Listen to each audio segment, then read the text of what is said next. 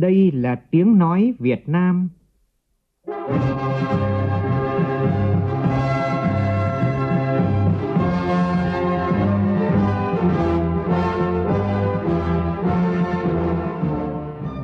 Việt Nam. Là tiếng nói Việt Nam phát thanh từ Hà Nội, thủ đô nước Cộng hòa xã hội chủ nghĩa Việt Nam.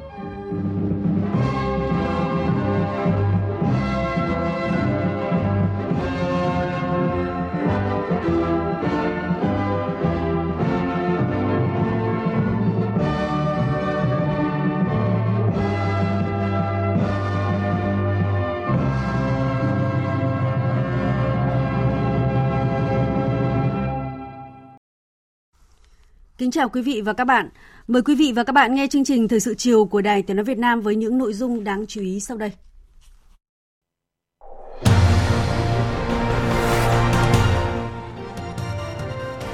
Dự hội nghị triển khai công tác ngành kiểm sát nhân dân năm hai không hai ba, Chủ tịch nước Nguyễn Xuân Phúc đề nghị ngành kiểm sát chủ động thực hiện tốt công tác kiểm soát quyền lực.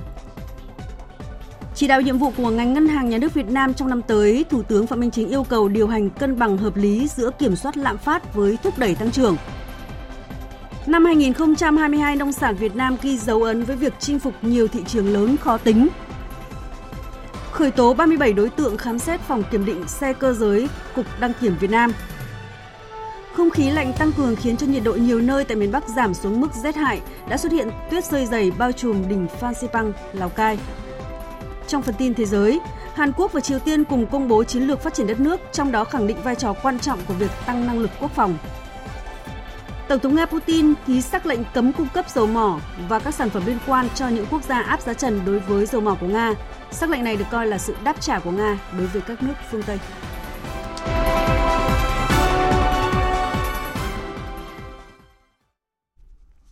Bây giờ là nội dung chi tiết.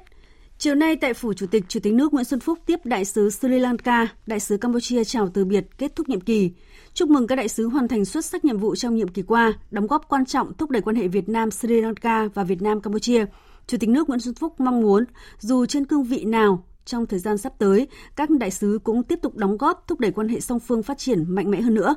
Tin của phóng viên Vũ Dũng.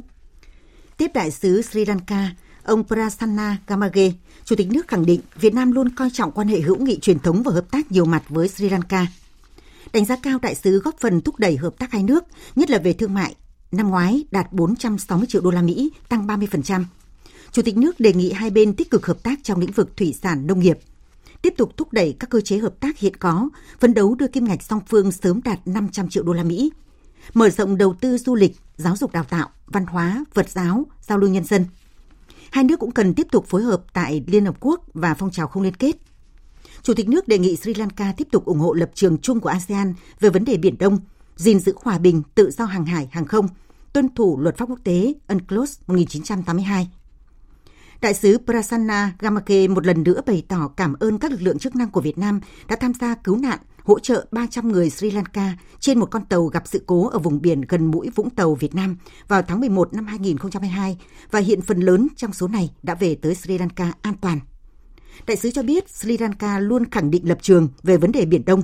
ủng hộ hòa bình, tự do hàng hải, hàng không ở Biển Đông, giải quyết hòa bình các tranh chấp trên cơ sở tuân thủ luật pháp quốc tế UNCLOS một chín tám hai.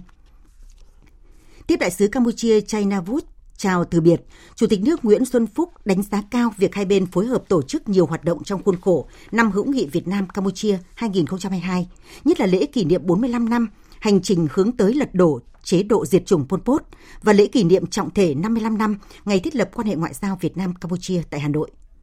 Chủ tịch nước chúc mừng Campuchia đã tổ chức thành công cuộc bầu cử Hội đồng xã phường khóa năm tháng sáu năm hai không hai hai, là cơ sở vững chắc để Campuchia tiến tới tổ chức thành công cuộc bầu cử Quốc hội khóa bảy năm hai không hai ba. Chúc mừng Campuchia đã đạt được nhiều thành công trên cương vị Chủ tịch a sê an hai không hai hai và Chủ tịch i pê a bốn mươi ba.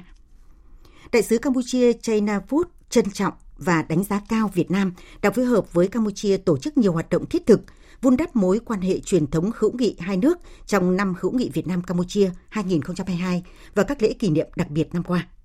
Đại sứ cho biết, dù trên cương vị công tác nào, sắp tới cũng luôn nỗ lực đóng góp, vun đắp cho mối quan hệ truyền thống hữu nghị Việt Nam-Campuchia. Sáng nay tại Hà Nội, Viện Kiểm sát Nhân dân tối cao tổ chức hội nghị triển khai công tác ngành kiểm sát nhân dân năm hai không hai ba. Chủ tịch nước Nguyễn Xuân Phúc dự và phát biểu chỉ đạo. Biểu dương những thành tích quan trọng mà ngành kiểm sát nhân dân đạt được trong năm qua, Chủ tịch nước cho biết sắp tới, Bộ Chính trị sẽ ban hành quy định về kiểm soát quyền lực để phòng chống tham nhũng tiêu cực trong hoạt động điều tra, truy tố, xét xử, thi hành án và đề nghị ngành kiểm sát chủ động thực hiện tốt công tác kiểm soát quyền lực. Phóng viên Vũ Dũng phản ánh. Theo báo cáo của Viện Kiểm sát Nhân dân tối cao, năm nay, ngành kiểm sát đã phối hợp chặt chẽ với các cơ quan chức năng đấu tranh phát hiện khởi tố mới trên tám mươi sáu nghìn bảy trăm vụ án hình sự, tăng hai phẩy bốn phần trăm so với năm ngoái. Toàn ngành đã thực hiện quyền công tố, kiểm sát, việc tiếp nhận giải quyết gần một trăm bốn mươi lăm nghìn nguồn tin về tội phạm. Thực hành quyền công tố, kiểm sát, điều tra trên một trăm mười một nghìn tám trăm vụ, gần một trăm bảy mươi ba nghìn hai trăm bị can, ban hành tám mươi chín nghìn yêu cầu điều tra, thực hiện quyền công tố, kiểm tra, xét xử gần một trăm lẻ một nghìn một trăm vụ, trên một trăm chín mươi mốt nghìn hai trăm bị cáo. Phát biểu chỉ đạo tại hội nghị, Chủ tịch nước Nguyễn Xuân Phúc biểu dương ngành kiểm sát nhân dân nỗ lực chủ động triển khai đồng bộ nhiều giải pháp để thực hiện tốt bốn mục tiêu lớn, bảy nhóm nhiệm vụ trọng tâm, đạt và vượt nhiều nhiệm vụ chỉ tiêu được Quốc hội giao. Viện Kiểm sát Nhân dân tối cao đã tích cực phối hợp thực hiện tốt vai trò tham mưu với Đảng, Quốc hội trong việc xây dựng hoàn thiện hệ thống pháp luật nói chung, trong tham gia xây dựng đề án tiếp tục xây dựng và hoàn thiện nhà nước pháp quyền cho chủ nghĩa Việt Nam trong giai đoạn mới nói riêng. Ban Cán sự Đảng Viện Kiểm sát Nhân dân tối cao đã hoàn thành có chất lượng xây dựng chuyên đề số hai mươi hai cải cách tư pháp trong Viện Kiểm sát Nhân dân đáp ứng yêu cầu xây dựng nhà nước pháp quyền cho chủ nghĩa Việt Nam, được ban chỉ đạo, tổ biên tập và các chuyên gia, nhà khoa học đánh giá cao. Đồng thời, các đồng chí đã phối hợp hiệu quả trong xây dựng các văn bản hướng dẫn thi hành các luật về tư pháp nhằm tháo gỡ kịp thời khó khăn, vướng mắc trong thực tiễn hoạt động khởi tố, điều tra, truy tố, xét xử, thi hành án. Chủ tịch nước cũng đánh giá cao ngành đã thực hiện đồng bộ các biện pháp quyết liệt đấu tranh xử lý kịp thời, nghiêm minh nhiều vụ án trọng điểm về tham nhũng kinh tế, chức vụ như các vụ án xảy ra tại công ty Việt Á và các địa phương có liên quan, công ty a i xê, tập đoàn ép lờ xê, công ty Tân Hoàng Minh, công ty Vạn Thịnh Phát. Toàn ngành tiếp tục tăng cường trách nhiệm công tố, kỹ năng tranh tụng của kiểm sát viên trong giải quyết các vụ án hình sự, bảo đảm các quyết định phê chuẩn của Viện Kiểm sát có căn cứ, đúng pháp luật, hạn chế đến mức thấp nhất để xảy ra oan sai, bỏ lọt tội phạm. Trong thời gian tới, Chủ tịch nước Nguyễn Xuân Phúc yêu cầu Viện Kiểm sát Nhân dân tối cao và ngành Kiểm sát Nhân dân khẩn trương xây dựng chương trình kế hoạch triển khai thực hiện kịp thời, hiệu quả các nhiệm vụ giải pháp trong nghị quyết số hai mươi bảy của Trung ương về tiếp tục xây dựng và hoàn thiện nhà nước pháp quyền xã hội chủ nghĩa Việt Nam trong giai đoạn mới. Trong đó liên quan đến ngành Kiểm sát Nhân dân là hoàn thiện thể chế để Viện Kiểm sát Nhân dân thực hiện tốt chức năng thực hành quyền công tố và kiểm sát hoạt động tư pháp. À, sắp tới đây, Bộ Chính trị sẽ ban hành quy định về kiểm soát quyền lực để phòng chống tham nhũng tiêu cực trong hoạt động điều tra, truy tố, xét xử, thi hành án. Vì vậy, trong thời gian tới, thông qua chức năng thực hành quyền công tố, kiểm soát hoạt động tư pháp, đặc biệt là thông qua hoạt động điều tra của cơ quan điều tra của Viện Kiểm sát Nhân dân tối cao, ngành Kiểm sát Nhân dân cần chủ động thực hiện tốt công tác kiểm soát quyền lực để phòng chống tham nhũng tiêu cực trong hoạt động điều tra, truy tố, xét xử, thi hành án. Thì nhân đây báo cáo các đồng chí, đồng thời Bộ Chính trị trong phiên họp vừa rồi cũng đã có chủ trương khen thưởng bảo vệ cán bộ ngành tư pháp, bảo vệ công lý, chứ không phải là giám sát không mà phải bảo vệ. Đồng thời nâng cao hơn nữa vai trò của cơ quan điều tra của Viện Kiểm sát Nhân dân tối cao để khởi tố điều tra hành vi xâm phạm hoạt động tư pháp, hành vi tham nhũng chức vụ xảy ra trong hoạt động tư pháp theo đúng quy định. Khẳng định con người là yếu tố quyết định, công tác cán bộ là then chốt của then chốt, Chủ tịch nước yêu cầu tiếp tục sắp xếp cơ cấu tổ chức bộ máy theo hướng tinh gọn, hiệu lực, hiệu quả, nâng cao chất lượng hoạt động của ngành. Nhiệm vụ của ngành ngân hàng trong năm hai không hai ba và những năm tiếp theo là đảm bảo an ninh tiền tệ, an toàn hệ thống, đảm bảo công khai minh bạch, phát triển an toàn lành mạnh, đảm bảo quyền và lợi ích chính đáng của người dân, doanh nghiệp và các chủ thể liên quan, đảm bảo thông suốt trong thanh khoản của hệ thống ngân hàng trong bất cứ hoàn cảnh nào. Thủ tướng Phạm Minh Chính đã nhấn mạnh như vậy tại hội nghị triển khai nhiệm vụ ngân hàng năm hai không hai ba diễn ra sáng nay. Phóng viên Vũ Khuyên đưa tin. Năm hai không hai hai, Ngân hàng Nhà nước đã đạt được nhiều kết quả quan trọng, trong đó đã chủ động rà soát hoàn thiện thể chế về tiền tệ và ngân hàng, bảo đảm tiến độ, chất lượng. điều hành chính sách tiền tệ chủ động linh hoạt kịp thời và phối hợp hài hòa với chính sách tài khóa, các chính sách vĩ mô khác, góp phần kiểm soát lạm phát và ổn định kinh tế vĩ mô, thúc đẩy tăng trưởng ở mức cao. Cùng với đó, nỗ lực triển khai các giải pháp đa dạng hóa các sản phẩm tín dụng nhằm hỗ trợ doanh nghiệp, người dân tháo gỡ khó khăn, phục hồi sản xuất kinh doanh. Ghi nhận và biểu dương những nỗ lực quyết tâm cao và kết quả đạt được của ngành ngân hàng trong năm hai nghìn không trăm hai mươi hai. Thủ tướng yêu cầu ngành ngân hàng nghiên cứu điều hành cân bằng hợp lý giữa tỷ giá với lãi suất, giữa kiểm soát lạm phát với thúc đẩy tăng trưởng kinh tế, vừa bảo đảm thanh khoản, tăng trưởng tín dụng hợp lý hiệu quả, an toàn hệ thống ngân hàng và an ninh tài chính tiền tệ, vừa góp phần tháo gỡ khó khăn cho sản xuất kinh doanh. Cái mục tiêu cao nhất của năm nay đối với ngân hàng và những năm tiếp theo nữa là phải đảm bảo được cái an ninh tiền tệ, cái an toàn hệ thống và đảm bảo được cái công khai minh bạch, phát triển an toàn lành mạnh và đảm bảo cái quyền lợi ích hợp pháp chính đáng của người dân, doanh nghiệp và các chủ thể có liên quan, đảm bảo cái sự thanh khoản thông suốt trong bất cứ trường hợp nào, rồi phải đảm bảo cái sự cân bằng hài hòa hợp lý giữa cái tăng trưởng và cái lạm phát, giữa cái tỷ giá với lại cái lãi suất, rồi giữa cái lãi suất với cái lạm phát.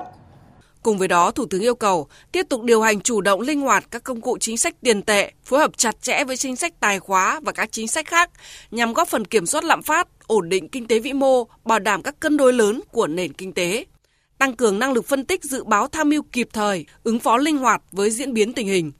tiếp tục hoàn thiện thể chế, cơ chế chính sách về tiền tệ ngân hàng, tiếp tục phấn đấu đi đầu trong rà soát cải cách hành chính, đặc biệt là đơn giản hóa các quy trình thủ tục về tín dụng ngân hàng, tạo thuận lợi cho các tổ chức tín dụng hoạt động an toàn, lành mạnh, hiệu quả và doanh nghiệp, người dân tiếp cận ngày càng dễ hơn các dịch vụ ngân hàng với chi phí thấp hơn.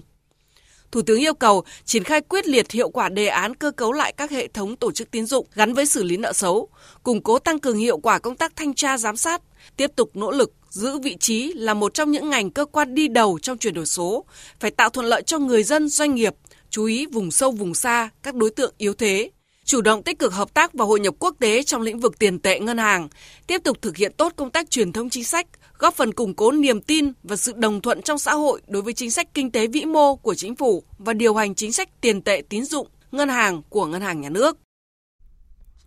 Chiều nay tại nhà Quốc hội, Chủ tịch Quốc hội Vương Đình Huệ dự hội nghị tổng kết công tác năm hai nghìn không trăm hai mươi hai, triển khai nhiệm vụ năm hai nghìn không trăm hai mươi ba của Đảng bộ Công đoàn Cơ quan Văn phòng Quốc hội và Văn phòng Quốc hội. Cùng tham gia có nguyên Chủ tịch Quốc hội Nguyễn Sinh Hùng. Tin của phóng viên Lê Tuyết. Năm hai nghìn không trăm hai mươi hai, Quốc hội đã tổ chức thành công ba kỳ họp, mười bảy phiên họp của Ủy ban Thường vụ Quốc hội, mười hội nghị quan trọng của Ủy ban Thường vụ Quốc hội, tổ chức diễn đàn kinh tế xã hội, hội thảo văn hóa, nhiều hoạt động ngoại giao nghị viện. Trong đó, điểm nhấn là lần đầu tiên Quốc hội tổ chức kỳ họp bất thường lần thứ nhất trong bảy mươi sáu năm Quốc hội Việt Nam, các phiên họp chuyên đề pháp luật đầu tiên của Ủy ban Thường vụ Quốc hội, lần đầu tiên ban hành các nghị quyết của Ủy ban Thường vụ Quốc hội về chất vấn tại phiên họp, về hướng dẫn việc thực hiện hoạt động giám sát văn bản quy phạm pháp luật của Hội đồng Dân tộc, các ủy ban, lần đầu tiên tổ chức hội nghị tổng kết công tác Hội đồng Nhân dân các tỉnh, thành phố trực thuộc Trung ương tại ba miền. Bên cạnh đó, mới chỉ hơn một năm, các cơ quan của Quốc hội cũng đã hoàn thành hơn năm mươi phần trăm chương trình hành động cả nhiệm kỳ của Đảng đoàn Quốc hội. Kết quả này đã được lãnh đạo Đảng, Nhà nước đánh giá cao, nhân dân và cử tri ghi nhận. Cơ bản nhất trí với phương hướng nhiệm vụ mà Văn phòng Quốc hội đã đặt ra, Chủ tịch Quốc hội Vương Đình Huệ đề nghị Văn phòng Quốc hội lưu ý tiếp tục đổi mới, sáng tạo, tăng cường công tác tham mưu phục vụ hoạt động của Quốc hội, các cơ quan của Quốc hội, bảo đảm ngày càng hiệu lực, hiệu quả, chuyên nghiệp, hiện đại, tiếp tục phát huy dân chủ, pháp quyền, công khai và minh bạch. Trong đó trọng tâm là chuẩn bị cho kỳ họp bất thường lần thứ hai, kỳ họp lần thứ năm và thứ sáu của Quốc hội, các phiên họp của hội nghị quan trọng của Ủy ban Thường vụ Quốc hội, tăng cường công tác lập pháp, thế rồi tiếp tục làm tốt cái công tác giám sát. Ngoài cái việc tập trung cho bốn chuyên đề thì cần đẩy mạnh hoạt động giám sát về các nội dung lĩnh vực dễ phát sinh tiêu cực tham nhũng, rồi tăng cường hoạt động giải trình tại Hội đồng Dân tộc, các ủy ban Quốc hội, hoạt động giám sát văn bản quy phạm pháp luật. Chủ tịch Quốc hội yêu cầu Văn phòng Quốc hội tiếp tục đẩy mạnh hơn nữa việc ứng dụng công nghệ thông tin trong tham mưu phục vụ hoạt động của Quốc hội, các cơ quan của Quốc hội, các đại biểu Quốc hội, tăng cường hơn nữa công tác phối hợp với Thường trực Hội đồng Dân tộc, các ủy ban của Quốc hội, lãnh đạo các cơ quan của Ủy ban Thường vụ Quốc hội, ba văn phòng Trung ương, đồng thời nghiên cứu tham mưu đề xuất để Quốc hội, Ủy ban Thường vụ Quốc hội nâng cao hơn nữa hiệu quả phối hợp hoạt động với Chủ tịch nước, Chính phủ, Tòa án Nhân dân tối cao, Viện Kiểm sát Nhân dân tối cao, Ủy ban Trung ương Mặt trận Tổ quốc Việt Nam, các cơ quan tổ chức khác. Tại hội nghị, Chủ tịch Quốc hội Vương Đình Huệ đã trao huy hiệu bốn mươi lăm năm tuổi Đảng cho nguyên Ủy viên Bộ Chính trị, nguyên Bí thư Đảng đoàn Quốc hội, nguyên Chủ tịch Quốc hội Nguyễn Sinh Hùng. Cán bộ tổ chức xây dựng Đảng nếu không chủ động tự giác cập nhật quy định của Đảng thì không đáp ứng đủ yêu cầu. Ủy viên Bộ Chính trị, Bí thư Trung ương Đảng, Trưởng ban Tổ chức Trung ương Trương Thị Mai đã nhấn mạnh như vậy tại hội nghị Trưởng ban Tổ chức Tỉnh ủy, Thành ủy, Đảng ủy trực thuộc Trung ương diễn ra chiều nay tại Hà Nội. Phóng viên Lại Hoa đưa tin.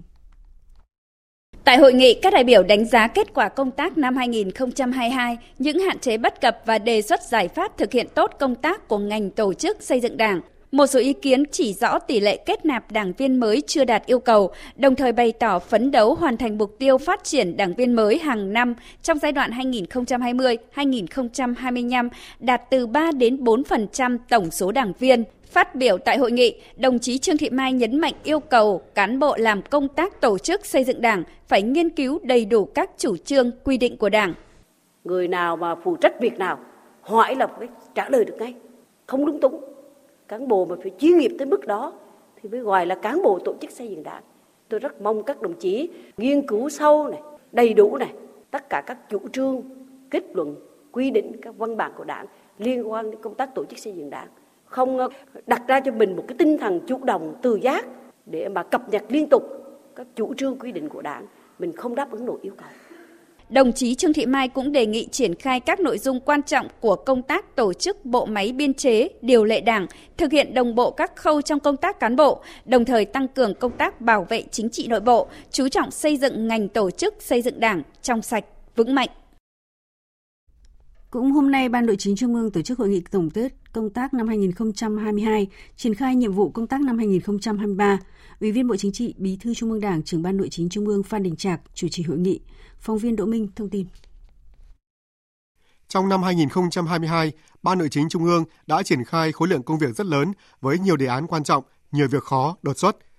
Ban đã tham mưu xây dựng, ban hành và tổ chức thực hiện tốt chương trình công tác của Ban Chỉ đạo Trung ương về phòng chống tham nhũng tiêu cực và Ban Chỉ đạo Cải cách Tư pháp Trung ương. Đặc biệt là hội nghị tổng kết mười năm công tác phòng chống tham nhũng tiêu cực giai đoạn hai nghìn không trăm mười hai đến hai nghìn không trăm hai mươi hai.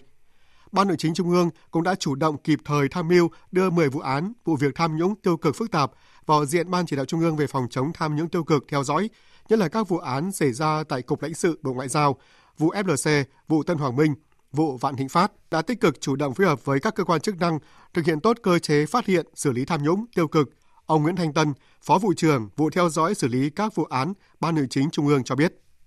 tham mưu theo chiều rộng, đã mở rộng, đẩy mạnh cái công tác phát hiện, xử lý vụ án vụ việc tham nhũng tiêu cực liên quan đến nhiều bộ ngành trung ương và các địa phương. Tôi lấy ví dụ Ủy ban Kiểm tra Trung ương đã tiến hành hai mươi sáu cuộc kiểm tra liên quan đến các vụ án vụ việc thuộc diện Ban Chỉ đạo theo dõi chỉ đạo và xử lý rất nhiều cán bộ, đảng viên.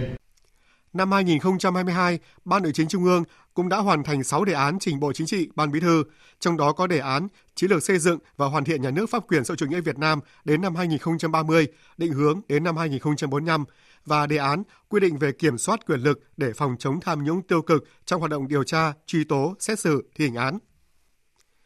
Sang năm hai nghìn không trăm hai mươi ba, Ban Nội chính Trung ương cũng sẽ tiếp tục xây dựng đề án nghiên cứu đề xuất mô hình cơ quan, đơn vị chuyên trách chống tham nhũng tiêu cực, theo dõi, hướng dẫn, đôn đốc việc thực hiện quy định về chức năng, nhiệm vụ, quyền hạn của các ban chỉ đạo phòng chống tham nhũng tiêu cực cấp tỉnh, thành phố, đồng thời tập trung triển khai thực hiện nghị quyết Trung ương sáu khóa mười ba về tiếp tục xây dựng hoàn thiện nhà nước pháp quyền xã hội chủ nghĩa Việt Nam trong giai đoạn mới. Để thực hiện nhiệm vụ tốt trong năm hai nghìn không trăm hai mươi ba, ông Phan Đình Trạc nhấn mạnh. Rồi chúng ta cũng tham mưu chỉ đạo kiểm tra, thanh tra một số lĩnh vực chuyên môn sâu, có nhiều dư luận về tham nhũng tiêu cực, tăng cường phối hợp, hướng dẫn, đôn đốc, chỉ đạo tháo gỡ khó khăn vướng mắc, quyết liệt cụ thể hơn trong tham mưu về chủ trương, quan điểm xử lý một số vụ việc vụ án tham nhũng tiêu cực nghiêm trọng, phức tạp, đảm bảo tiến độ xử lý theo yêu cầu, đúng kế hoạch của ban chỉ đạo. Quan tâm nhiều hơn trong tham mưu xử lý các cái vụ án vụ việc có cái khiếu nại oan sai phức tạp kéo dài dư luận quan tâm.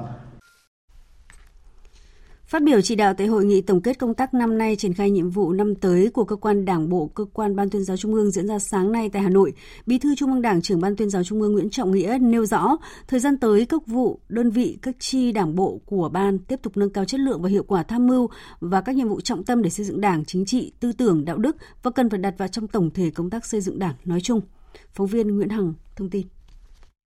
Đồng chí Nguyễn Trọng Nghĩa cho rằng, năm tới là năm bản lề để quyết tâm hành động, tổ chức thực hiện thắng lợi nghị quyết Đại hội mười ba của Đảng và chuẩn bị các mặt công tác cho kỳ Đại hội lần thứ mười bốn của Đảng. Vì thế, các đơn vị trong ban phải đưa ra kế hoạch, chương trình, mục tiêu đặt ra cần cụ thể trong năm. Cùng với đó, tiếp tục thực hiện nghị quyết Hội nghị Trung ương bốn, chú trọng đến tổ chức thực hiện nghị quyết Trung ương sáu về tiếp tục đổi mới phương thức lãnh đạo của Đảng trong tình hình mới. Đồng chí Nguyễn Trọng Nghĩa đề nghị tập trung thực hiện tốt mười ba đề án trình Ban Chấp hành Trung ương, Bộ Chính trị, Ban Bí thư năm hai không hai ba, bảo đảm chất lượng và đúng tiến độ. Trước mắt, tập trung hoàn thiện đề án tổng kết mười lăm năm thực hiện nghị quyết số hai mươi bảy của Ban Chấp hành Trung ương khóa mười về xây dựng đội ngũ trí thức trong thời kỳ đẩy mạnh công nghiệp hóa, hiện đại hóa đất nước. Đây là đề án trình Hội nghị Trung ương bảy khóa mười ba để Trung ương ban hành nghị quyết mới. Là phải nâng cao chất lượng và cái hiệu quả tham mưu vào các nhiệm vụ trọng tâm về xây dựng Đảng, về chính trị tư tưởng, về đạo đức, đặt nó trong cái tổng thể công tác xây dựng Đảng nói chung. Chúng ta phải quyết tâm làm cái này, phải là chủ trì tham mưu xây dựng Đảng về chính trị tư tưởng và đạo đức, xoay quanh trong các nghị quyết Trung ương bốn, chỉ thị không năm. Vấn đề là nêu gương, cái việc mà bảo vệ nền tảng tư tưởng của Đảng chúng ta phải tập trung làm và đẩy mạnh tuyên truyền cái này, gắn với cái Trung ương sáu và cái Trung ương năm về tổ chức cơ sở Đảng nữa thì chúng ta phải quyết tâm làm. Dịp này, đồng chí Nguyễn Trọng Nghĩa cũng yêu cầu toàn ngành tuyên giáo tập trung tổng kết thực tiễn, nghiên cứu lý luận về thực hiện các chủ trương, đường lối của Đảng trên lĩnh vực tuyên giáo, trong đó chú trọng phát triển nghiên cứu vấn đề lý luận khó, phức tạp phát sinh từ thực tiễn hoặc tồn tại trong thời gian dài. Những vấn đề chưa rõ về cơ sở lý luận còn nhiều ý kiến khác nhau, mạnh dạn cho thí điểm, tổng kết kịp thời để có kết luận nhằm thống nhất về mặt nhận thức, khẩn trương tham mưu Bộ Chính trị, Ban Bí thư xây dựng tiêu chí và chuẩn mực đạo đức cách mạng của cán bộ, đảng viên.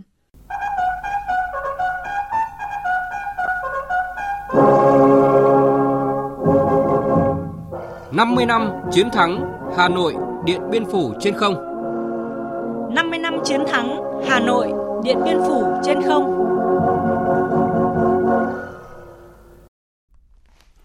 Thưa quý vị và các bạn, trong chiến thắng Hà Nội, Điện Biên Phủ trên không năm một chín bảy hai,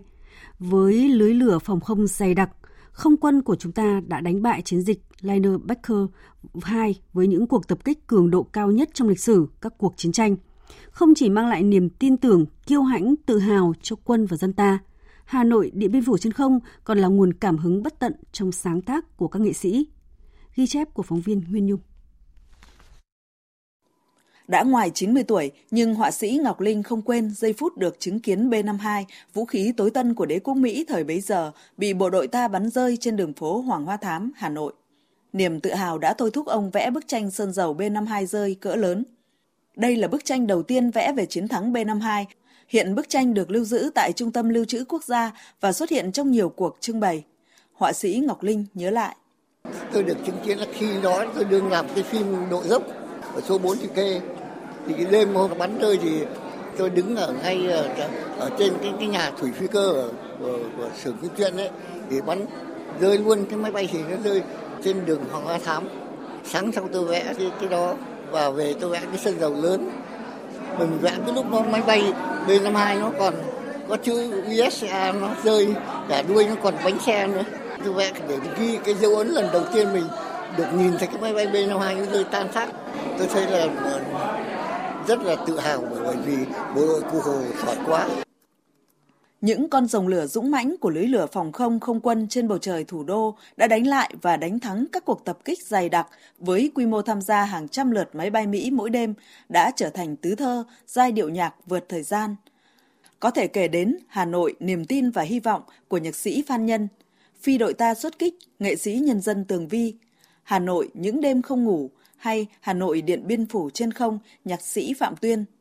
Cánh cụt, cánh què, nhạc sĩ Dân Huyền. Không quân ta ra đi, nhạc sĩ Triệu Dân. hay Tên Lửa Ta Đánh Rất Hay của nhạc sĩ Huy Thục.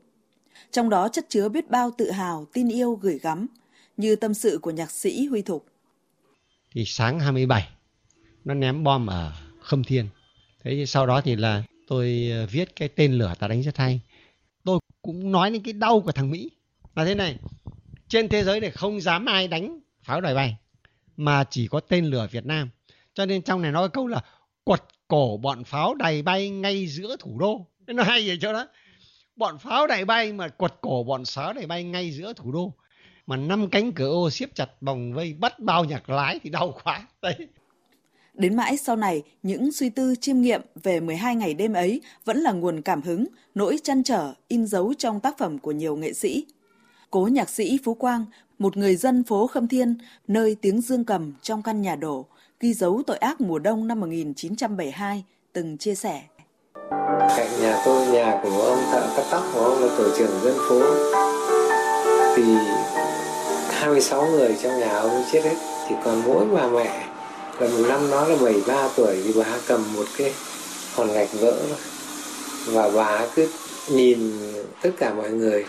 mang xác con cháu từ trong nhà ra, và bà không khóc, bà đứng như một pho tượng ấy, không có đau đớn nào hơi như thế. Nóc phố mồ côi mùa đông, mảnh trăng mồ côi mùa đông là tất cả là gì? Tôi chỉ nghĩ là tất cả những cái hình ảnh ấy lấy từ cái bà cụ mà cái bà đứng bất động. Hà Nội, Điện Biên Phủ trên không năm một nghìn chín trăm bảy mươi hai qua cảm nhận của các nghệ sĩ đã được nhân lên, nhanh chóng lan tỏa, góp phần cổ vũ quyết tâm của quân và dân ta trong bảo vệ và xây dựng Tổ quốc. Thời sự vê o vê, nhanh, tin cậy, hấp dẫn. Chương trình thời sự chiều nay sẽ tiếp tục với một số thông tin đáng chú ý. Việc điều hành giá phải theo sát thị trường, nắm bắt nhanh nhạy, sát thực tiễn, đo được phản ứng của dư luận để đưa ra các giải pháp chính xác. Bí thư Trung ương Đảng, Phó Thủ tướng Lê Minh Khái, trưởng ban chỉ đạo điều hành giá của Chính phủ đã nhấn mạnh yêu cầu này tại cuộc họp tổng kết công tác nhiệm vụ triển khai nhiệm vụ thời gian tới của ban chỉ đạo diễn ra sáng nay tại trụ sở Chính phủ. Phóng viên Văn Hiếu thông tin. Báo cáo của Bộ Tài chính cho biết, bình quân mười một tháng qua, xê pê i tăng ba phẩy không hai phần trăm so với cùng kỳ năm trước. Lạm phát cơ bản tăng hai phẩy ba mươi tám phần trăm. xê pê i bình quân năm nay ước tăng ba phẩy một đến ba phẩy hai phần trăm so với năm ngoái, trong phạm vi lạm phát mục tiêu do Quốc hội đề ra. Nhận định năm tới tiềm ẩn rất nhiều yếu tố khó khăn, bất lợi đối với công tác quản lý điều hành giá, nhất là trong nửa đầu năm. Thứ trưởng Bộ Công Thương Đỗ Thắng Hải nhấn mạnh, giải pháp là tiếp tục nâng cao năng lực dự báo, phát huy bài học kinh nghiệm quyết liệt, hiệu quả, kịp thời, linh hoạt trong công tác điều hành giá, tiếp tục nâng cao hiệu quả phối hợp của các bộ ngành địa phương cũng như công tác thông tin truyền thông về điều hành giá. Kết luận cuộc họp, Phó Thủ tướng Lê Minh Khái đánh giá cao những kết quả công tác điều hành giá đã đạt được trong năm hai nghìn không trăm hai mươi hai, nhấn mạnh đây là kết quả của một loạt các giải pháp đồng bộ, tổng thể cả về chính sách tài khóa, tiền tệ, cân đối cung cầu, sự vào cuộc quyết liệt, chủ động, linh hoạt, kịp thời của cả hệ thống chính trị. Trên cơ sở dự báo tình hình quốc tế và trong nước và việc Quốc hội đã xác định chỉ tiêu lạm phát năm hai nghìn không trăm hai mươi ba khoảng bốn phẩy năm phần trăm. Theo đó, áp lực đối với ban chỉ đạo điều hành giá sẽ không đơn giản. Vì vậy, Phó Thủ tướng Lê Minh Khái đề nghị các bộ ngành địa phương tiếp tục phát huy các kết quả đã đạt được cũng như những bài học kinh nghiệm trong công tác quản lý điều hành giá để thực hiện tốt mục tiêu đã đề ra. Thì vừa rồi thì Ban Bí thư cũng đã có cái, cái chỉ thị số mười chín, Thủ tướng Chính phủ cũng đã có công điện. Trong cái công điện của Thủ tướng thì các ông chỉ thấy là nó rất là đầy đủ. Tôi đề nghị là các ngành, các địa phương thì thực hiện nghiêm cái những cái tháng mà đầu năm, đặc biệt là trong cái dịp Tết Quý Mão hai nghìn không trăm hai mươi ba của Thủ tướng và của Thường trực Ban Bí thư, rồi theo dõi sát cái diễn biến cung cầu của thị trường trong nước và những cái mặt hàng là bình ổn giá, nhất là cái những cái mặt hàng dịch vụ rồi thiết yếu cho cái dịp Tết cuối năm, đảm bảo cung cầu và kiểm soát các cái mặt hàng giá các cái mặt hàng này để đảm bảo cho bà con là người dân đón Tết là vui tươi lành mạnh. Thúc đẩy các giải pháp về thị trường, chủ động sản xuất nguyên liệu thức ăn chăn nuôi và giảm chi phí trung gian trong chuỗi cung ứng là những giải pháp được các đại biểu nhấn mạnh tại hội nghị triển khai kế hoạch hai nghìn không trăm hai mươi ba của Cục Chăn nuôi, Bộ Nông nghiệp Phát triển Nông thôn diễn ra sáng nay tại Hà Nội. Phóng viên Minh Long thông tin. Trong bối cảnh nhiều khó khăn, ngành chăn nuôi tiếp tục duy trì đà tăng trưởng. Đến nay, tổng đàn lợn của cả nước đạt khoảng hai mươi tám phẩy sáu triệu con, tăng ba phẩy hai phần trăm, đàn gia cầm khoảng năm trăm ba mươi mốt triệu con, tăng một phẩy bốn phần trăm, đàn bò khoảng sáu phẩy năm mươi ba triệu con, tăng một phẩy chín phần trăm. Sản lượng thịt hơi đạt khoảng bảy phẩy không năm triệu tấn, tăng bốn phẩy tám phần trăm. Thứ trưởng Bộ Nông nghiệp và Phát triển Nông thôn Phú Đức Tiến cho rằng tăng trưởng của ngành chăn nuôi có ý nghĩa quan trọng trong tăng trưởng chung của ngành nông nghiệp, đảm bảo nguồn cung thực phẩm cho tiêu dùng trong nước, một phần cho xuất khẩu. Đến nay, ngành chăn nuôi đã có nhiều sản phẩm xuất khẩu như xuất khẩu tổ yến sang Trung Quốc, thịt gà sang Nhật Bản, thịt lợn, sữa sang Hồng Kông, Trung Quốc, thịt lợn mảnh sang Hàn Quốc. Chỉ rõ những hạn chế của ngành chăn nuôi trước có nhiều sản phẩm xuất khẩu, Thứ trưởng Phùng Đức Tiến nhấn mạnh, giải pháp thị trường chính là động lực để tháo gỡ khó khăn và duy trì đà tăng trưởng của ngành chăn nuôi trong thời gian tới. Một trong những yếu tố quan trọng để khắc phục khó khăn là chúng ta phải xúc tiến thương mại, tháo gỡ các cái hàng rào kỹ thuật và mở rộng được thị phần thị trường ở các nước. Chúng ta tin tưởng là những doanh nghiệp đã đầu tư vào nông nghiệp, đặc biệt trong ngành chăn nuôi, đủ năng lực để chế biến và chế biến sâu trong thời gian tới, có nhiều cái sản phẩm đáp ứng được các cái yêu cầu của thị trường ở các châu lục, và đấy chính là cái động lực, cái giải pháp quan trọng để lôi kéo cái sự tăng trưởng của ngành chăn nuôi trong giai đoạn tới. Ngoài ra, cái thị trường trong nước một trăm triệu dân thì cái chế biến và chế biến sâu đòi hỏi của thị trường ở các phân khúc chúng ta cũng phải quan tâm. Cùng với tăng trưởng của ngành chăn nuôi thì trong năm hai nghìn không trăm hai mươi hai này, hàng loạt nông sản của Việt Nam như là chanh leo, sầu riêng, bưởi, chuối, khoai lang, tổ yến đã chinh phục được các thị trường lớn như là Trung Quốc, Mỹ, Nhật Bản, New Zealand. Kết quả này khẳng định thành công của ngành nông nghiệp và phát triển nông thôn trong đàm phán mở cửa thị trường và tư duy chuyển đổi từ sản xuất theo sản lượng sang tập trung vào chất lượng của nông dân và doanh nghiệp. Bài Nông sản Việt Nam chinh phục những thị trường khó tính của phóng viên Minh Long đề cập vấn đề này. Cây trái nước ngoài bán rất mất tiền mà của mình ra bị đụng hoài, cho nên có những cái chương trình như vậy là rất bổ ích cho nông dân mình. Cây trái thì hiện tại thì bây giờ thấy cũng ngon lành lắm, bởi vì ai ở sớm với nhau cũng chanh đuôi lắm. Nhất là đi đám tiệc chiều có phổ biến trong bàn nước trà, hay là nói qua lại thuốc anh dịch sao, thuốc tao dịch sao, cái đó là góp ý nhau, cho nên là rất là ok. Người nông dân á, cái mong muốn nhất là cái lợi ích của họ, cho nên là những cái chương trình thay đổi những cái yếu tố làm sao cho nó phù hợp để người dân cảm thấy là họ thực hiện chương trình, họ sẽ đạt được cái lợi ích cao nhất thì họ sẵn sàng tham gia. Đó là những chia sẻ của nông dân một số vùng chuyên canh cây ăn trái ở khu vực đồng bằng sông Cửu Long. Niềm vui có được từ khi bà con tham gia sản xuất nông sản an toàn, đón trước việc mở cửa thị trường xuất khẩu chính ngạch đối với những nông sản là lợi thế của Việt Nam. Năm nay, lần đầu tiên đưa trái sầu riêng xuất khẩu chính ngạch sang Trung Quốc, gia đình ông Lê Hữu Viết ở huyện Xuân Lộc, tỉnh Đồng Nai đã thu về hàng trăm triệu đồng từ hơn hai héc ta trồng loại quả này. Ông Viết cho biết canh tác theo cách truyền thống như trước đây chưa ứng dụng khoa học kỹ thuật nên hiệu quả chưa cao. Từ khi tham gia sản xuất theo hướng dẫn sản xuất an toàn, các thành viên hợp tác xã trong vùng được cấp mã số xuất khẩu chính ngạch và được đảm bảo khâu đầu ra nên bà con yên tâm sản xuất để nâng cao thu nhập. Khi tham gia, thứ nhất là tự tin và mở rộng tầm nhìn và cứ thế phát triển. Còn trước kia mà chưa tham gia thì mò mẫm chắp vá rất là vất vả, hiệu quả rất là thấp. Hiện nay đang như khuyến khích người nông dân đi như vậy là đúng hướng. Thứ nhất là cái sản phẩm sạch, chất lượng ngon, không những cạnh tranh ở trong nội địa mà còn cạnh tranh với cả thị trường quốc tế.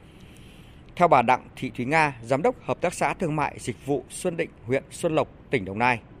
Đã quan tâm tới cái tiểu ngạch và chính ngạch, bây giờ là mình phải có cái hướng, khi mà quyết định thư đã được kết nối thì hợp tác đã được có trong năm mươi mốt mã vùng. Cái đó là một điều rất là phấn khởi, rất là vui mừng. Tại vì từ xưa giờ những công ty lớn họ chưa bao giờ họ biết tới hợp tác xã mình, và hợp tác xã mình cũng chưa bao giờ được biết những công ty lớn đó. Khi mình vừa có mã một cặp, những nhà xuất khẩu lớn họ đã đăng ký và họ muốn là được ủy quyền cái mã vùng trồng đó, thì mình thấy cái đó là một cái điều mà rất là tốt cho cái sản phẩm của sầu riêng của Đồng Nai và riêng của hợp tác xã Xuân Đình.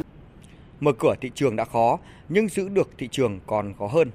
Để làm được điều này đòi hỏi mỗi nông dân, doanh nghiệp phải thay đổi tư duy sản xuất để đáp ứng các yêu cầu tiêu chuẩn của từng thị trường. Cùng với vai trò đồng hành của cơ quan quản lý nhà nước trong thúc đẩy xuất khẩu các sản phẩm nông sản chủ lực và những nông sản tiềm năng. Với kinh nghiệm sản xuất và xuất khẩu được lô bưởi đầu tiên vào thị trường Mỹ trong năm hai nghìn không trăm hai mươi hai, bà Ngô Tường Vi, Tổng giám đốc Công ty Cổ phần Tập đoàn Xuất nhập khẩu Trái cây Chánh Thu chia sẻ. Là một số các sản phẩm xuất khẩu sang thị trường Mỹ mất ít nhất cũng phải là sáu năm, thì phải nói là một trong những cái nỗ lực cực kỳ lớn để chúng ta có thể bước chân vào những cái thị trường như thế. Thì cái việc chuẩn bị làm như thế nào để có thể tồn tại và phát triển ở tại thị trường đó, đó là các nhiệm vụ không chỉ riêng của doanh nghiệp mà tôi nghĩ là vai trò của địa phương, của nông dân trong chuỗi liên kết. để làm sao có thể phát huy được cái câu chuyện đó. Nhận định về việc mở cửa được thị trường, ký kết các nghị định thư xuất khẩu chính ngạch nông sản sẽ tạo điều kiện pháp lý rõ ràng và minh bạch, là động lực cho nông dân sản xuất chuyên nghiệp với quy mô hàng hóa lớn. Ông Hoàng Trung, Cục trưởng Cục Bảo vệ Thực vật cho biết, cập nhật thông tin, kết nối thương mại nông sản ở các thị trường đã có, cũng như mở rộng cơ hội tiếp cận các thị trường mới, sẽ giúp các thành phần tham gia chuỗi giá trị, nâng cao khả năng cạnh tranh và xây dựng thương hiệu nông sản Việt dựa trên các vùng trồng uy tín, chất lượng và giá trị cao. Làm như vậy chúng tôi đánh giá là rất là tốt, vừa nâng cao cái trách nhiệm của doanh nghiệp, của cơ quan quản lý và đặc biệt là người dân phải có trách nhiệm hơn, chuyên nghiệp hơn và làm ăn bài bản và hệ thống hơn. Đấy, và phải nhìn nhau mà làm, và phải làm một cách đồng bộ thì mới tạo ra các cái sản phẩm đồng đều, chất lượng như nhau thì mới có thể xuất khẩu được. Thì hy vọng rằng là sang năm hai không hai ba thì cũng tiếp tục chúng ta sẽ mở cửa được nhiều các thị trường hơn, các cái loại trái cây trọng điểm và đặc biệt rất là kỳ vọng những cái gì chúng ta mở cửa được phải duy trì bền vững và mở rộng thị phần ở các nước đó. Mở cửa được thị trường đã khó, giữ được thị trường càng khó hơn. Từ câu chuyện thay đổi tư duy sản xuất theo sản lượng sang tập trung vào chất lượng mang lại những kết quả ấn tượng trong năm hai không hai hai. Bước sang năm hai không hai ba, ngành nông nghiệp, doanh nghiệp và nông dân quyết tâm đưa nông sản Việt vươn ra biển lớn. Cùng với những thị trường như Mỹ, Nhật Bản, Trung Quốc, toàn ngành tiếp tục nỗ lực đàm phán để mở cửa thị trường xuất khẩu chính ngạch, thêm nhiều loại nông sản vào các thị trường lớn và tiềm năng khác. Chương trình sẽ tiếp tục với những thông tin về hoạt động chăm lo Tết cho người dân tại các địa phương. Dịp Tết Nguyên đán Quý Mão năm hai không hai ba, Ủy ban Nhân dân tỉnh Đắk Lắk sẽ dành bảy mươi sáu tỷ đồng để tặng quà cho các cá nhân tập thể tiêu biểu. Hàng nghìn suất hỗ trợ hộ nghèo, cận nghèo cũng được trao trong dịp này. Tin của phóng viên Nam Trang, thường trú tại khu vực Tây Nguyên. Dịp Tết năm nay, tỉnh Đắk Lắk áp dụng mức tặng tiền năm trăm nghìn đồng trên một người đối với cán bộ, công chức, viên chức, hưu trí, bảo trợ xã hội, lực lượng vũ trang, người có công. Mức một triệu đồng trên một người đối với già làng, trưởng buôn, đối tượng tiêu biểu. Mức một triệu ba trăm nghìn đồng trên một người đối với người có công tiêu biểu. Ủy ban Mặt trận Tổ quốc Việt Nam tỉnh và Hội Chữ Thập Đỏ tỉnh Đắk Lắk cũng sẽ tặng hơn ba nghìn suất quà, năm trăm nghìn đồng một suất cho hộ nghèo, hộ có hoàn cảnh khó khăn ở mười một trên mười lăm huyện, thị xã, thành phố. Ông Nguyễn Quang Thuần, Phó Giám đốc Sở Lao động Thương binh và Xã hội tỉnh Đắk Lắk cho biết, trong thời gian tới, tỉnh sẽ tiếp tục vận động, huy động các nguồn lực xã hội để có thêm nhiều phần quà tặng cho các gia đình có hoàn cảnh khó khăn trên địa bàn. Năm nay thì tỉnh chỉ đạo cho các huyện thị thành phố, các xã phường thị trấn sẽ trực tiếp tổ chức các cái hoạt động để mà tặng quà cho đối tượng nghèo trên địa bàn tỉnh. Còn riêng tỉnh thì thành lập tám đoàn công tác để thăm các đối tượng chính sách, rồi các cơ quan đơn vị trực tiếp. Bên cạnh cái nguồn kinh phí của tỉnh hỗ trợ thì tỉnh cũng đã chỉ đạo cho Hội Chữ Thập Đỏ, Mặt trận Tổ quốc và các đoàn thể khác tích cực vận động các doanh nghiệp, tổ chức cá nhân trên địa bàn tỉnh để cùng chăm lo cho người nghèo, để không để ai để lại phía sau. Tại thành phố Hồ Chí Minh, hàng ngàn sinh viên đang theo học tại thành phố này sẽ được hỗ trợ vé miễn phí về quê đón Tết Nguyên đán năm hai không hai ba thông qua chương trình chuyến xe mùa xuân do Trung tâm hỗ trợ học sinh sinh viên thành phố phát động. Tin của phóng viên Vũ Hường, thường trú tại thành phố Hồ Chí Minh. Theo ông Lê Xuân Dũng, giám đốc Trung tâm hỗ trợ học sinh sinh viên thành phố Hồ Chí Minh, chương trình chuyến xe mùa xuân năm nay dự kiến đưa hơn hai nghìn sinh viên về quê đón Tết. Thời gian diễn ra trong hai ngày là mười bảy và hai mươi mốt tháng Chạp. Sinh viên sẽ được xe đưa từ thành phố Hồ Chí Minh đi về xa nhất là Thanh Hóa, gần nhất là Bình Thuận dọc tuyến quốc lộ một A. Kinh phí thực hiện từ vận động nguồn lực xã hội. Hiện tại, chương trình đang phát vé đợt đầu tiên cho những trường hợp đủ điều kiện nhận vé.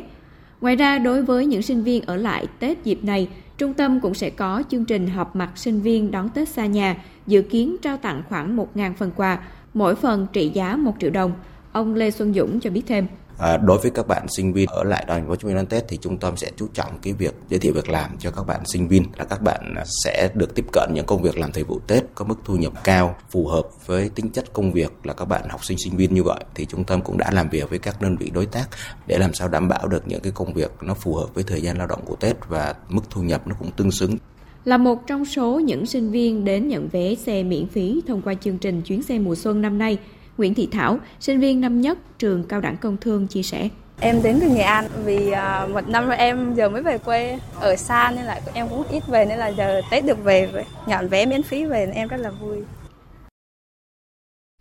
Một thông tin đáng chú ý, điều tra mở rộng vụ sai phạm tại các trung tâm đăng kiểm xe cơ giới ở thành phố Hồ Chí Minh và nhiều tỉnh thành phố khác. Sáng nay, các cơ quan chức năng cùng phối hợp tiến hành khám xét phòng kiểm định xe cơ giới Cục Đăng kiểm Việt Nam tại địa chỉ mười tám đường Phạm Hùng, phường Mỹ Đình, quận Nam Từ Liêm, thành phố Hà Nội để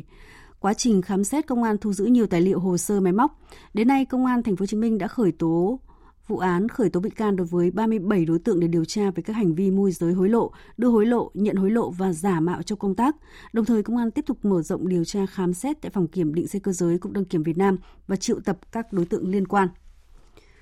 Một thông tin thời tiết đáng chú ý đó là do mưa ảnh hưởng từ đợt không khí lạnh tăng cường, nhiệt độ ở đỉnh Phan Xipang xuống dưới âm một độ C và sáng nay mưa tuyết rơi dày và nhuộm trắng đỉnh Phan Xipang từ độ cao hai nghìn tám trăm mét đến ba nghìn một trăm bốn mươi ba mét.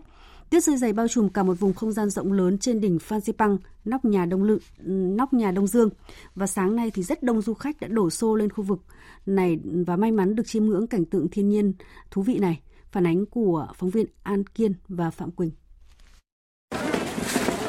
Dưới nền nhiệt hạ xuống mức âm, bất chấp cảm giác rét buốt, rất đông du khách đã tranh thủ đặt chân lên đỉnh Phan Xipang để thưởng ngoạn cảnh tượng tuyết rơi hiếm có ở xứ nhiệt đới. Du khách Trần Minh Ngọc chia sẻ: Mình là một du khách đến từ Hà Nội, hôm nay rất là may mắn khi mình được đến uh, Sapa và được leo lên đỉnh Phan Xipang trải nghiệm cái uh, được cảm giác về tuyết rơi cũng như là băng tuyết lần đầu tiên trong cuộc đời. Uh, thật sự là rất là vui mừng và thích thú khi mà được trải nghiệm cái cái, cái, cái trải nghiệm nó có như thế này, uh, đáng nhớ như thế này. Hy vọng là các bạn có thể uh, đến Sapa và cùng trải nghiệm này trong mùa đông như thế này nhé.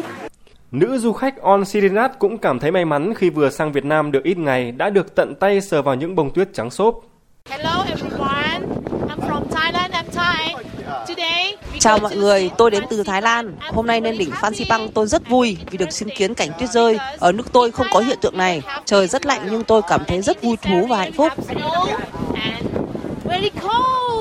Theo các chuyên gia về khí tượng, tuyết xuất hiện trước khi không khí lạnh ảnh hưởng đến Lào Cai là điều bất thường. Nhiều khả năng đây là tuyết từ phương Bắc bị luồng gió trên cao thổi xuống phía Nam, gặp dãy núi Hoàng Liên sau đó rơi xuống. Hiện tượng này từng xảy ra trên đỉnh Phan Xipang hồi tháng hai năm hai nghìn không trăm hai mươi mốt. Dự báo đêm hai mươi tám tháng mười hai, không khí lạnh tiếp tục tăng cường tới Lào Cai nên băng giá, thậm chí mưa tuyết có thể sẽ tiếp tục xuất hiện. Cơ quan chức năng khuyến cáo người dân, du khách trong quá trình di chuyển đi xem băng tuyết cần chú ý an toàn, đề phòng chân trượt hoặc sương mù hạn chế tầm nhìn. Và ngay sau đây, biên tập viên Đài Tiếng nói Việt Nam sẽ tổng hợp một số thông tin thời tiết. Thưa quý vị và các bạn, suốt cả ngày hôm nay, không khí lạnh tiếp tục dồn xuống mạnh hơn các tỉnh vùng núi và đồng bằng Bắc Bộ. Vùng hội tụ gió từ Thượng Lào di chuyển và mang mưa tới cho nhiều nơi khác, trong đó các tỉnh Lai Châu, Lào Cai, Hà Giang, Yên Bái, Điện Biên sẽ là những vùng có mưa vừa, có nơi mưa to, với lượng mưa trong đêm nay và ngày mai từ hai mươi đến trên năm mươi mi-li-mét. Do có mưa cộng với không khí lạnh nên nhiệt độ chiều và đêm nay ở miền Bắc càng lúc càng giảm. Nhiệt độ hiện tại ở đồng bằng và thủ đô Hà Nội vào khoảng mười ba đến mười lăm độ. Với miền Trung, không khí lạnh đã bắt đầu tác động khiến trời chuyển nhiều mây hơn và có mưa suốt dọc từ Thanh Hóa trở vào đến Thừa Thiên Huế. Đến chiều và tối nay, mưa của khí lạnh sẽ vượt qua đèo Hải Vân xuống đến Quảng Ngãi. Như vậy là từ đêm nay trở đi, các tỉnh từ Quảng Bình trở vào đến Quảng Ngãi sẽ xuất hiện một đợt mưa vừa, có nơi mưa to và dông. Nam Bộ và Tây Nguyên thời tiết vẫn khá ổn định với trạng thái ít mưa, trời mát. Nhiệt độ ở Tây Nguyên vẫn phổ biến trong khoảng hai mươi lăm đến hai mươi sáu độ. Còn với khu vực Nam Bộ, ngày mai nhiệt độ trong khoảng hai mươi chín đến ba mươi hai độ. Xin được chuyển sang phần tin thế giới. Hôm nay, Hàn Quốc và Triều Tiên đều công bố chiến lược phát triển đất nước, trong đó khẳng định vai trò quan trọng của việc tăng năng lực quốc phòng. Quyết định này của hai miền Triều Tiên cho thấy nguy cơ đối đầu chạy đua quân sự quốc phòng đang ngày càng gia tăng ở khu vực. Tổng hợp của biên tập viên Thiều Dương. Hôm nay phát biểu tại hội nghị toàn thể mở rộng lần thứ sáu của Ban chấp hành Trung ương Đảng Lao động Triều Tiên khóa tám, nhà lãnh đạo Triều Tiên Kim Jong Un nhấn mạnh tình hình đầy thách thức mới trên bán đảo Triều Tiên và bối cảnh chính trị rộng lớn hơn. Từ đó, ông Kim Jong Un đã đặt ra những mục tiêu quan trọng mới để củng cố năng lực quốc phòng trong năm hai nghìn không trăm hai mươi ba. Cùng ngày, Hàn Quốc công bố báo cáo chi tiết về chiến lược Ấn Độ Dương-Thái Bình Dương, trong đó nhấn mạnh nguyên tắc tăng cường các nỗ lực không phổ biến vũ khí hạt nhân và chống khủng bố trên toàn khu vực, tăng cường hợp tác an ninh toàn diện. Hôm nay, Bộ Quốc phòng Hàn Quốc cũng thông báo mục tiêu tăng chi tiêu quốc phòng trung bình hàng năm ở mức sáu phẩy tám phần trăm trong năm năm tới. Như vậy, chỉ trong ngày hôm nay, hai miền Triều Tiên đều khẳng định tầm quan trọng của việc tăng cường năng lực quốc phòng trong các văn kiện chiến lược. Động thái này báo hiệu hai nước đang chuẩn bị ứng phó với sự gia tăng hành động quân sự trong thời gian tới. Bộ trưởng quân đội Pháp ông Sébastien Lecornu hôm nay tới thủ đô Kiev của Ukraine trong động thái khẳng định sự ủng hộ của Pháp đối với Ukraine, trong đó nhiều khả năng sẽ đề cập vấn đề cung cấp thêm vũ khí. Phóng viên Mạnh Hà, thường trú tại Pháp, theo dõi khu vực Tây Âu, đưa tin. Đây là chuyến thăm Kiev đầu tiên của Bộ trưởng quân đội Pháp ông Sébastien Lecornu kể từ khi cuộc xung đột Nga-Ukraine xảy ra. Theo dự kiến, ông Sébastien Lecornu sẽ có cuộc gặp với người đồng cấp Ukraine Oleksiy Reznikov và đi thăm một số địa điểm, công trình được coi là biểu tượng của Ukraine. Giới phân tích cho rằng, thông qua chuyến thăm của người đứng đầu các lực lượng vũ trang, Pháp muốn tái khẳng định sự ủng hộ đối với Ukraine, cũng như để có đánh giá cụ thể về diễn biến trên thực địa trước khi xem xét khả năng cung cấp thêm vũ khí cho quân đội nước này. Tổng thống Pháp ông Emmanuel Macron mới đây cũng đã cho biết đã đào tạo và chuyển giao cho Ukraine các bệ phóng tên lửa và các khẩu đội tên lửa đất đối không tầm ngắn Khotan để giúp Ukraine chống lại các cuộc tấn công bằng tên lửa và máy bay không người lái. Paris hiện cũng đang xem xét cung cấp thêm cho Ukraine từ sáu đến mười hai khẩu pháo tự hành Caesar được trích từ đơn đặt hàng của Đan Mạch và các hệ thống radar phòng không Radmaster hai trăm. Đây được coi là những động thái hỗ trợ mạnh mẽ từ phía Pháp nhằm đáp trả những chỉ trích cho rằng chính phủ của Tổng thống Pháp Emmanuel Macron tụt hậu trong việc hỗ trợ quân sự cho Ukraine trong cuộc xung đột với Nga. Nhằm đáp trả các nước phương Tây, Tổng thống Nga Putin vừa ký sắc lệnh cấm cung cấp dầu mỏ và các sản phẩm liên quan cho những quốc gia áp giá trần đối với dầu mỏ của Nga. Tổng hợp của biên tập viên Đài Tiếng nói Việt Nam. Sắc lệnh cấm cung cấp dầu mỏ và các sản phẩm liên quan của Tổng thống Nga Putin có hiệu lực từ ngày mùng một tháng hai năm sau và sẽ kéo dài năm tháng. Sắc lệnh này được coi là sự đáp trả của Nga sau khi Liên minh châu Âu e u cùng nhóm các nước công nghiệp phát triển hàng đầu thế giới G bảy và Australia nhất trí áp mức giá trần sáu mươi đô la mỗi thùng đối với dầu mỏ xuất khẩu của Nga vận chuyển bằng đường biển từ ngày mùng năm tháng mười hai vừa qua. Theo các nước phương Tây, biện pháp này nhằm làm giảm nguồn thu của Nga, qua đó gây khó khăn cho Nga trong cuộc xung đột Nga-Ukraine. Tuy nhiên, Nga xem việc áp mức giá trần này là không thân thiện và trái với luật pháp quốc tế. Tổng thống Nga Putin cho biết. Nếu giá dầu từ Nga hoặc các quốc gia khác bị hạn chế và giới hạn giá giả tạo được đưa ra, điều đó chắc chắn sẽ làm xấu đi môi trường đầu tư trong lĩnh vực năng lượng toàn cầu và sau đó sẽ dẫn đến tình trạng thiếu hụt tài nguyên năng lượng toàn cầu và chi phí của năng lượng sẽ tăng lên. Theo các nhà phân tích, mức giá trần của các nước phương Tây và biện pháp đáp trả mới nhất của Nga sẽ không ảnh hưởng nhiều đến thị trường dầu mỏ thế giới hiện nay. Trong một diễn biến liên quan, Bộ trưởng Tài chính Nga Anton Silonov lo ngại thâm hụt ngân sách năm hai không hai ba của Nga có thể cao hơn mức dự kiến hai phần trăm tổng sản phẩm quốc nội do biện pháp áp giá trần ảnh hưởng đến nguồn thu. Phản ứng trước việc Israel nâng cao mức độ sẵn sàng thực hiện chiến dịch quân sự chống lại chương trình hạt nhân của Iran nếu cần, phía Iran hôm nay tuyên bố sẽ san bằng Tel Aviv và Haifa nếu Israel tấn công các cơ sở hạt nhân của nước này. Phóng viên Ngọc Thạch, thường trú Ai Cập, theo dõi khu vực Trung Đông và Bắc Phi, đưa tin. Đài truyền hình công cộng của Iran vừa phát hành một đoạn video mô tả phản ứng của nước này đối với một cuộc tấn công có thể xảy ra của Israel vào các cơ sở hạt nhân của nước này. Đoạn video cảnh báo rằng các mục tiêu được chỉ định của Israel sẽ bị phá hủy trong vòng vài phút và một làn sóng tấn công bằng tên lửa sẽ san bằng Tel Aviv. Đoạn video kết thúc với tuyên bố của lãnh đạo tối cao Iran Ali Khamenei rằng nếu người Israel mắc một sai lầm nhỏ nhất, Iran sẽ san bằng Tel Aviv và Haifa. Thông tin này được đưa ra một ngày sau khi tham mưu trưởng quân đội Israel, ông Avi Kochavi tiết lộ rằng các lực lượng quân sự nước này đã nâng cao mức độ sẵn sàng thực hiện một chiến dịch quân sự chống lại chương trình hạt nhân của Iran nếu cần.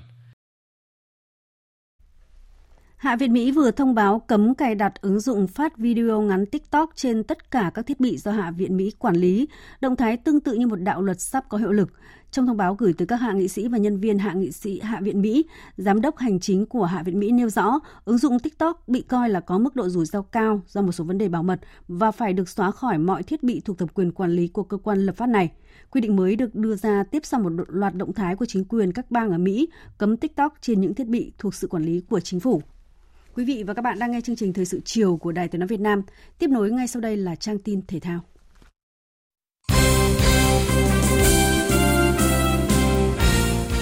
Thưa quý vị và các bạn, tối qua hai mươi bảy tháng mười hai, đội tuyển Việt Nam đá trận thứ hai bảng B a ép ép Cup hai không hai hai gặp đội tuyển Malaysia trên sân Mỹ Đình. Các học trò của huấn luyện viên Park Hang-seo thi đấu xuất sắc, đánh bại đối thủ với tỷ số ba không. Ba cầu thủ đã ghi tên mình lên bảng tỷ số là Nguyễn Tiến Linh, Quế Ngọc Hải và Nguyễn Hoàng Đức. Đánh giá về trận đấu với Malaysia, cầu thủ Quế Ngọc Hải cho rằng những phút đầu tiên của trận đấu thì đội tuyển Malaysia đã chơi tốt và họ gây rất là nhiều khó khăn cho đội tuyển Việt Nam. Và sau đó thì bàn thắng của Tiến Linh đã giải tỏa sự khó khăn đó cho đội tuyển Việt Nam để có được cái lối chơi và cái vận hành chân tru hơn. Thực sự thì cũng là một trận đấu khó khăn nhưng mà đội tuyển Việt Nam đã vượt qua được và đội tuyển sẽ tiếp tục hướng đến những mục tiêu ở phía trước. Trận này đội tuyển Việt Nam phải chơi thiếu người từ phút thứ ba mươi ba do tiền đạo Nguyễn Văn Toàn bị truất quyền thi đấu sau pha phạm lỗi với cầu thủ Dominic Tan bên phía Malaysia. Tuy nhiên sau đó, đội chủ nhà vẫn chơi tốt và giành được chiến thắng đậm. Tiền vệ Nguyễn Hoàng Đức chia sẻ. Ở cái tình huống đấy, theo em nhận định mà suy nghĩ thì cái tình huống đấy cũng không phải đến nỗi mà anh Toàn bị dính thẻ đỏ. Nhưng mà sau khi tình huống đấy diễn ra thì toàn đội cũng đã cố gắng động viên nhau. Và ở hiệp hai thì đã chiến tuyệt vời. Thì huấn luyện viên có đôi chút thay đổi chiến thuật và bọn em cũng đã giữ cự ly được đội hình tốt cho đến hết trận đấu và giành được kết quả tốt. Với trận thắng này, tuyển Việt Nam được sáu điểm và lấy lại ngôi đầu bảng B. Malaysia và Singapore cũng có sáu điểm, nhưng Malaysia đá nhiều hơn Việt Nam và Singapore một trận. Hôm nay, thầy trò huấn luyện viên Park Hang-seo đến Singapore để chuẩn bị cho trận đấu với đội chủ nhà vào tối ngày ba mươi tháng mười hai. Hướng tới mùa giải hai không hai ba, câu lạc bộ Đông Á Thanh Hóa đã bước vào quá trình tập luyện và chuẩn bị. Trước mùa giải mới, đội bóng xứ Thanh có sự thay đổi trên băng ghế huấn luyện khi huấn luyện viên người Bulgaria Veliza Popov được mời về thay ông Petrivic dẫn dắt các cầu thủ. Về lực lượng, Thanh Hóa vừa chiêu mộ người cũ là Lê Thanh Bình. Tiền đạo này đã ghi tám bàn thắng và giành danh hiệu cầu thủ xuất sắc nhất giải hạng nhất quốc gia hai không hai hai, đồng thời là nhân tố góp phần quan trọng giúp câu lạc bộ Khánh Hòa đoạt vé lên chơi ở V-League mùa giải hai không hai ba. Huấn luyện viên Võ Đình Tân rất mong muốn giữ Thanh Bình ở lại để thi đấu cho đội bóng Phú Biển, nhưng chân sút sinh năm một chín chín lăm này lại quyết định trở về đầu quân cho đội bóng quê hương. Anh chia sẻ. Cũng rất là tiếc với thầy Tân. Hai thầy trò cũng nói chuyện với nhau, thầy cũng động viên. Ở đâu cũng phải cố gắng hết mình thôi. Tôi cũng muốn gắn bó với Khánh Hòa nhưng mà có nhiều yếu tố nên là tôi quyết định trở về quê hương để thi đấu cho quê hương. À, thứ nhất là mình sinh ra ở Thanh Hóa, mình cũng chưa đóng góp được nhiều cho Thanh Hóa nên là đó là cái yếu tố lớn. Mà cái yếu tố thứ hai nữa là vợ con nên là cũng muốn về gần nhà. Judo là môn thế mạnh của thể thao Thành phố Hồ Chí Minh. Tại Đại hội thể thao toàn quốc vừa mới kết thúc, các vận động viên của thành phố giành tới tám huy chương vàng, ba huy chương bạc, bốn huy chương đồng và giành ngôi nhất toàn đoàn. Để gặt hái được thành công như vậy, Judo thành phố đã có kế hoạch đầu tư bài bản và dài hơi. Sau khi kết thúc Đại hội thể thao toàn quốc hai không hai hai, Judo thành phố Hồ Chí Minh đã bước vào chuẩn bị cho các mục tiêu tiếp theo. Huấn luyện viên Đào Hồng Quân cho biết: "Tôi nghĩ đó là quá trình đầu tư dài hơi, bồi dưỡng cả nhóm nhỏ để tiệm cận được với các đội lớn." Để mình vừa sử dụng cái đội hình hiện tại và cái đội hình mới tiếp theo nữa. Thì đó là chu kỳ, mình không muốn hụt so với các đơn vị khác.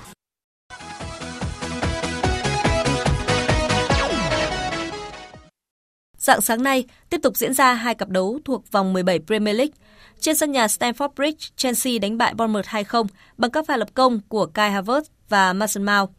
Cũng được chơi trên sân nhà Old Trafford, Man United thắng đậm Nottingham Forest ba không. Ba cầu thủ ghi bàn cho Man United là Marcus Rashford, Anthony và Fred. Hiện Manchester United được hai mươi chín điểm và đứng thứ năm trên bảng xếp hạng, còn Chelsea có hai mươi tư điểm xếp thứ tám. Rạng sáng mai diễn ra các trận đấu còn lại của vòng mười bảy khi Manchester City có chuyến làm khách trên sân của Leeds United. Vừa qua, có tới mười sáu cầu thủ Man City trở về các đội tuyển quốc gia tham dự World Cup hai không hai hai. Điều đó dấy lên lo ngại rằng khi quay lại câu lạc bộ, các cầu thủ này khó có thể tìm lại được sự gắn kết ngay và có thể gây ảnh hưởng không tốt tới lối chơi chung của toàn đội. Khi được hỏi về vấn đề này, huấn luyện viên Pep Guardiola cho rằng: "Tôi cảm thấy vui cho Julian Alvarez và những cầu thủ khác. Julian đã cùng đội tuyển Argentina vô địch World Cup. Tôi nhận thấy họ ổn khi trở về câu lạc bộ và không gặp vấn đề về phong độ, thậm chí còn tốt hơn. Trước mắt chúng tôi là Leeds, một trong những đối thủ khó chơi và thiện chiến nhất ở Premier League. Chúng tôi cần đề phòng, cẩn thận và thể hiện được phong độ cao." Hiện Manchester City được ba mươi hai điểm, kém đội đầu bảng Arsenal tới tám điểm, trong khi Leeds United có mười lăm điểm và đứng thứ mười lăm. Dự báo thời tiết. Phía Tây Bắc Bộ có mưa, mưa rào rải rác và có nơi có dông, gió nhẹ, trời rét đậm rét hại, vùng núi cao có khả năng xảy ra mưa tuyết và băng giá, nhiệt độ từ chín đến mười sáu độ. Phía Đông Bắc Bộ đêm và sáng có mưa, riêng vùng núi có mưa rào và có nơi có dông, gió Đông Bắc cấp ba, vùng ven biển cấp bốn, cấp năm, giật cấp sáu, cấp bảy, trời rét đậm, rét hại, vùng núi cao có khả năng xảy ra mưa tuyết và băng giá, nhiệt độ từ chín đến mười sáu độ. Khu vực từ Thanh Hóa đến Thừa Thiên Huế, phía Bắc đêm và sáng có mưa rải rác, phía Nam có mưa vừa mưa to, có nơi mưa rất to và dông, gió Bắc đến Tây Bắc cấp ba, vùng ven biển cấp bốn, cấp năm, giật cấp sáu, trời rét, phía Bắc rét đậm, nhiệt độ từ mười ba đến hai mươi độ. Khu vực từ Đà Nẵng đến Bình Thuận, phía Bắc có mưa vừa mưa to, có nơi mưa rất to và dông, phía Nam đêm không mưa ngày nắng, gió Đông Bắc cấp ba, vùng ven biển có nơi cấp bốn, cấp năm, có thể có gió giật mạnh cấp sáu, phía Bắc trời lạnh, nhiệt độ từ hai mươi đến ba mươi mốt độ. Tây Nguyên đêm không mưa ngày nắng, gió đông cấp hai, cấp ba, đêm trời rét, nhiệt độ từ mười bốn đến hai mươi tám độ. Nam Bộ đêm không mưa ngày nắng, gió đông đến đông bắc cấp hai, cấp ba, đêm trời lạnh, nhiệt độ từ hai mươi đến ba mươi hai độ. Khu vực Hà Nội đêm và sáng có mưa, gió đông bắc cấp ba, trời rét đậm, nhiệt độ từ mười một đến mười sáu độ. Dự báo thời tiết biển, Bắc và Nam Vịnh Bắc Bộ có mưa vài nơi, gió đông bắc cấp sáu, giật cấp bảy, cấp tám, biển động. Vùng biển từ Quảng Trị đến Quảng Ngãi và từ Bình Định đến Ninh Thuận có mưa rào vài nơi, gió đông bắc cấp sáu, giật cấp bảy, cấp tám, biển động. Vùng biển từ Bình Thuận đến Cà Mau có mưa rào và dông vài nơi, gió đông bắc cấp năm, có lúc cấp sáu, giật cấp bảy, cấp tám, biển động. Vùng biển từ Cà Mau đến Kiên Giang không mưa, gió đông bắc cấp bốn. Khu vực Bắc Biển Đông và khu vực quần đảo Hoàng Sa thuộc thành phố Đà Nẵng có mưa rào vài nơi, gió đông bắc cấp sáu, có lúc cấp bảy, giật cấp tám, cấp chín, biển động mạnh. Khu vực giữa và Nam Biển Đông có mưa rào và dông vài nơi, trong mưa dông có khả năng xảy ra lốc xoáy, gió đông bắc cấp sáu, giật cấp bảy, cấp tám, biển động. Khu vực quần đảo Trường Sa thuộc tỉnh Khánh Hòa có mưa rào và rải rác có dông, gió đông bắc cấp sáu, giật cấp bảy, cấp tám, biển động. Vịnh Thái Lan có mưa rào và dông vài nơi, gió đông bắc cấp ba, cấp bốn. Chương trình thời sự chiều nay đến đây là hết. Chương trình này do các biên tập viên Thu Hòa, Nguyễn Cường, phát thanh viên Minh Nguyệt, kỹ thuật viên Hà Hùng thực hiện. Chịu trách nhiệm nội dung Nguyễn Thị Tuyết Mai. Cảm ơn quý vị và các bạn đã quan tâm theo dõi. Xin kính chào tạm biệt và hẹn gặp lại.